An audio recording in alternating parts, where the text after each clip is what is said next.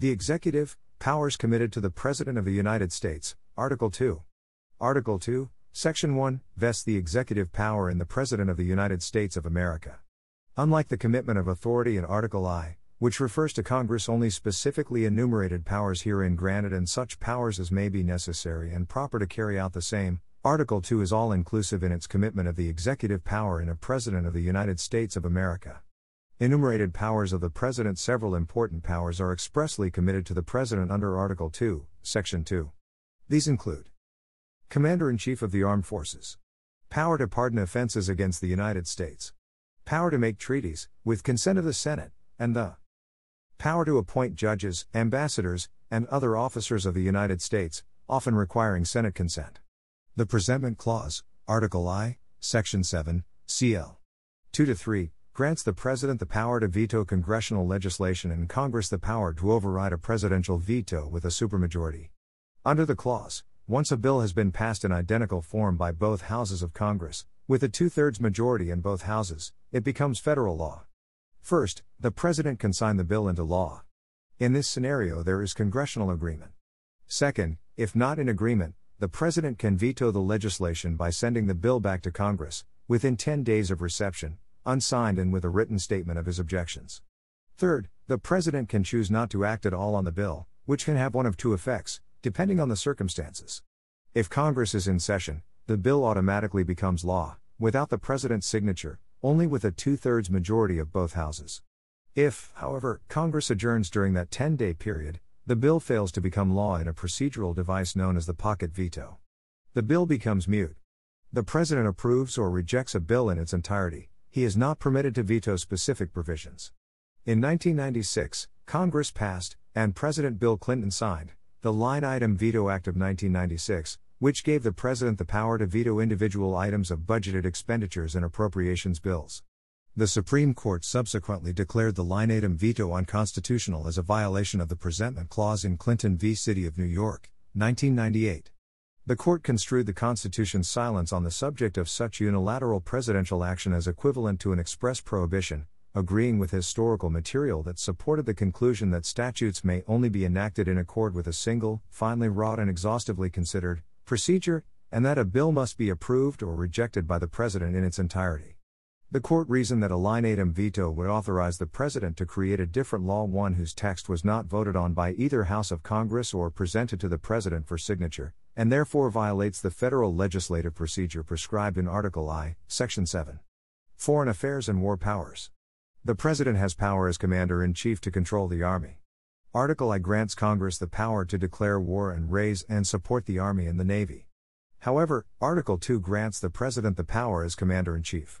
The Supreme Court rarely addresses the issue of the President's use of troops in a warlike situation. Challenges to the President's use of troops in a foreign country are likely to be dismissed on political question grounds. The Supreme Court does not review political questions like whom to go to war with or how to handle rebellion, since that is the power of the federal executive and legislative branches. Appointment and removal of executive personnel. Article 2, Section 2 grants the President the power, with the advice and consent of the Senate, to appoint ambassadors judges of the Supreme Court, and all other officers of the United States, whose appointments are not otherwise provided for in the Constitution. This includes members of the Cabinet, top level agency officials, Article 3 judges, U.S. attorneys, and the chairman of the Joint Chiefs, among many other positions.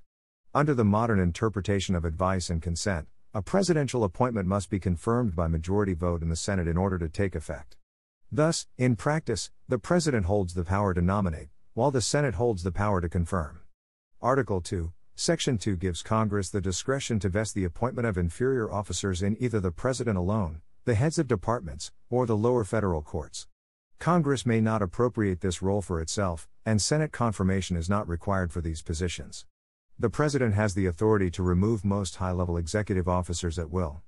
Congress, however, may place limitations on the removal of certain executive appointees serving in positions where independence from the presidency is considered desirable such as stipulating that removal may only be for cause. Executive immunity. As a general rule, sitting presidents enjoy immunity from civil suits for damages arising from actions taken while in office. This rule was significantly curtailed by the Supreme Court's decision in Clinton v. Jones, which held that sitting presidents could in fact be sued for actions undertaken before taking office or for actions which are unrelated to the presidential office. The Judiciary, Jurisdiction of the Federal Courts, Article 3. Article 3 of the United States Constitution vests the judicial power of the federal government in the Supreme Court. The Judiciary Act of 1789 implemented Article 3 by creating a hierarchy under which circuit courts consider appeals from the district courts and the Supreme Court has appellate authority over the circuit courts. The Judiciary Act of 1789 provided that the Supreme Court would consist of one Chief Justice and five Associate Justices. There have been nine justices since 1869. Powers reserved by the states. Although, for all practical purposes, the federal government does not actually govern by the consent of the states, some of the more important powers reserved by the states to themselves in the Constitution are the power, by application of two thirds of the legislatures of the several states, to require Congress to convene a constitutional convention for the purpose of proposing amendments to or revising the terms of the Constitution. See Article V. Suits against states, effective the 11th Amendment. The 11th Amendment to the United States Constitution defines the scope of when and in what circumstances a state may be taken to federal court. Taken literally, the amendment prohibits a citizen from suing a state in federal court through the sovereign immunity doctrine. However, the court has articulated three exceptions 1. Particular state officials may be sued, 2. States can waive immunity or consent to suit, and 3. Congress may authorize suits against a state through the abrogation doctrine. However, concerning this latter exception, the Supreme Court has held in Seminole Tribe v. Florida that Congress may not, outside of the 14th Amendment, authorize federal lawsuits against states in abrogation of the 11th Amendment's guarantee of sovereign state immunity. Intergovernmental immunities and interstate relations. The United States government, its agencies, and instrumentalities, are immune from state regulation that interferes with federal activities, functions, and programs. State laws and regulations cannot substantially interfere with an authorized federal program, except for minor or indirect regulation, such as state taxation of federal employees. Rights of individuals. Bill of Rights. First Amendment. Freedom of expression.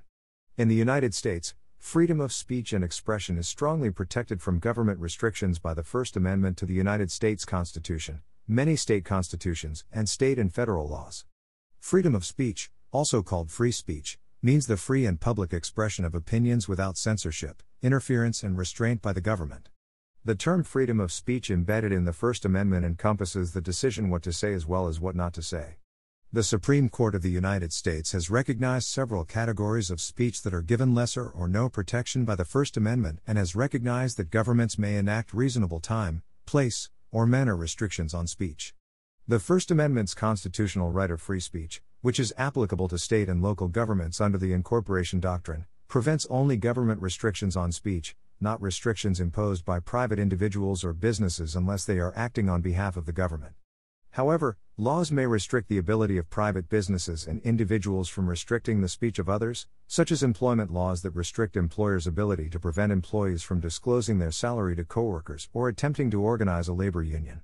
The First Amendment's freedom of speech right not only proscribes most government restrictions on the content of speech and ability to speak, but also protects the right to receive information, prohibits most government restrictions or burdens that discriminate between speakers, restricts the tort liability of individuals for certain speech, and prevents the government from requiring individuals and corporations to speak or finance certain types of speech with which they do not agree. Categories of speech that are given lesser or no protection by the First Amendment include obscenity, as determined by the Miller test, fraud, child pornography, speech integral to illegal conduct, speech that incites imminent lawless action, and regulation of commercial speech such as advertising. Within these limited areas, other limitations on free speech balance rights to free speech and other rights, such as rights for authors over their works, copyright, protection from imminent or potential violence against particular persons, restrictions on the use of untruths to harm others, slander and libel, and communications while a person is in prison. When a speech restriction is challenged in court, it is presumed invalid and the government bears the burden of convincing the court that the restriction is constitutional. Freedom of religion. In the United States, freedom of religion is a constitutionally protected right provided in the religion clauses of the First Amendment. Freedom of religion is also closely associated with separation of church and state, a concept advocated by colonial founders such as Dr. John Clark, Roger Williams, William Penn, and later founding fathers such as James Madison and Thomas Jefferson. The freedom of religion has changed over time in the United States and continues to be controversial. Concern over this freedom was a major topic of George Washington's farewell address. Illegal religion was a major cause of the 1890 to 1891 Ghost Dance War. Starting in 1918, nearly all of the pacifist Hutterites emigrated to Canada when Joseph and Michael Hofer died following torture at Fort Leavenworth for conscientious objection to the draft. Some have since returned, but most Hutterites remain in Canada. The long term trend has been towards increasing secularization of the government. The remaining state churches were disestablished in 1820 and teacher led public school prayer was abolished in 1962, but the military chaplaincy remains to the present day. Although most Supreme Court rulings have been accommodationist towards religion, in recent years there have been attempts to replace the freedom of religion with the more limited freedom of worship.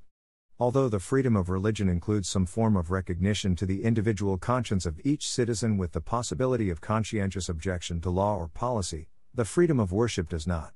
Controversies surrounding the freedom of religion in the U.S. have included building places of worship, compulsory speech, prohibited counseling, compulsory consumerism, workplace, marriage and the family, the choosing of religious leaders, circumcision of male infants, dress, education, oaths, praying for sick people, medical care, use of government lands sacred to Native Americans, the protection of graves, the bodily use of sacred substances, mass incarceration of clergy, both animal slaughter for meat and the use of living animals and accommodations for employees, prisoners, and military personnel. Fifth Amendment. The Takings Clause. Generally speaking, the Fifth Amendment prevents the government from taking private property for public use without just compensation. This prohibition on takings is applicable to the 50 states through the 14th Amendment. A governmental taking includes not only physical appropriations of property but also government action that significantly reduces property or impairs its use. A government taking must be distinguished from a government regulation. With a taking, the government must fairly compensate the property owner when the property is taken for public use. If the government regulates property, it does not have to pay any compensation. A taking will be found if there is an actual appropriation or destruction of a person's property or a permanent physical invasion by the government or by authorization of law. The courts may also find a taking where a governmental regulation denies a landowner of all economic use unless principles of nuisance or property law that existed when the owner acquired the land make the use prohibitable. The text of this podcast is sourced from the Wikipedia Foundation under a Creative Commons Attribution, Share Alike license. The written text has been altered for voice presentation. To view the modified and original text versions visit thelegalpages.com. The content of this podcast is presented for informational purposes only, and is not intended to be legal or professional advice. The Wikipedia Foundation is not affiliated with this podcast.